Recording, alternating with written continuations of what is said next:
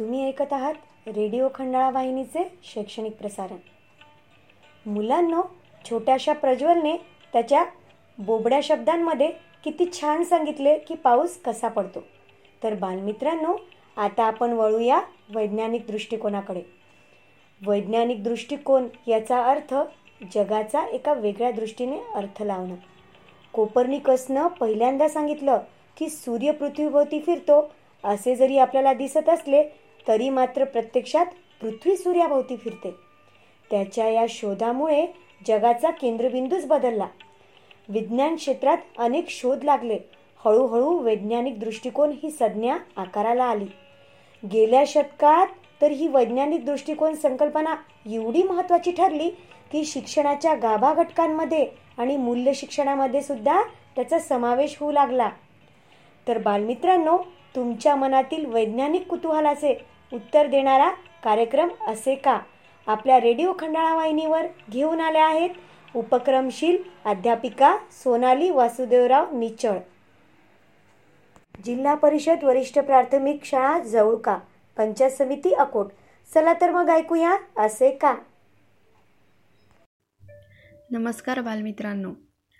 Radio Khandala वाहिनीवर मी कुमारी सोनाली निचळ विषय शिक्षिका जिल्हा परिषद मराठी शाळा जवळका पंचायत समिती अकोट आपले सर्वांचे आपल्या आवडत्या कार्यक्रमात मनापासून स्वागत करते. बालमित्रांनो सध्या लॉकडाऊन आहे आणि तुम्ही खेळण्याची खूप मजा लुटत आहात. सोबत अभ्यासही करतच आहात. पण आता सध्या पावसाळा आहे आणि पावसाळ्यात वेगवेगळ्या प्रकारचे किडे दिसतात. दिसतात ना? गवतात खेळताना किंवा घरीसुद्धा तुम्हाला कधीकधी मच्छर चावतं. आणि कधीकधी तर इतकं चावतं की तुम्ही खाजवून तिथे जखम करता. संध्याकाळी रात्री तर त्यांची संख्या खूपच असते. जेव्हा हे मच्छर आपल्याला चावतात तेव्हा आपल्याला प्रश्न पडतो की इथे खाजवल्यानंतर आपल्याला अशी गाठ का झाली? आज आपण हेच जाणून घेऊया.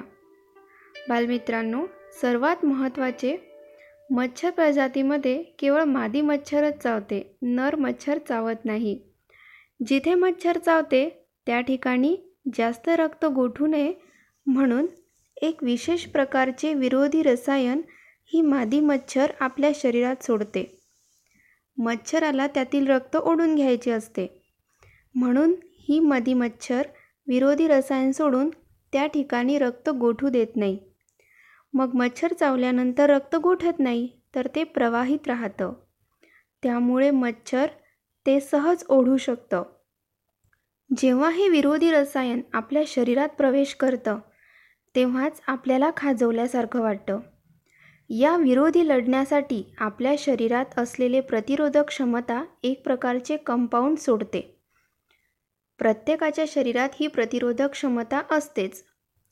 आपल्या शरीरातील पांढऱ्या रक्तपेशी हे या प्रतिरोधकाचं कार्य करत असतात. मच्छर चावल्यानंतर या पांढऱ्या रक्तपेशी हिस्टामिन नावाचं प्रोटीन सोडतात. हे प्रोटीन मच्छराने सोडलेल्या विरोधी रसायनाविरुद्ध काम करते आणि ज्यावेळी आपल्याला असं खाजवतं त्या ठिकाणी हे प्रोटीन काम करतं आणि तिथे ज्या ठिकाणी मच्छर चावला आहे ती जागा संवेदशील बनते. म्हणून आपण तिथे पुन्हा पुन्हा खाजवतं. मग आता समजलं तुम्हाला? मच्छर चावल्यानंतर आपण का खाजवतो?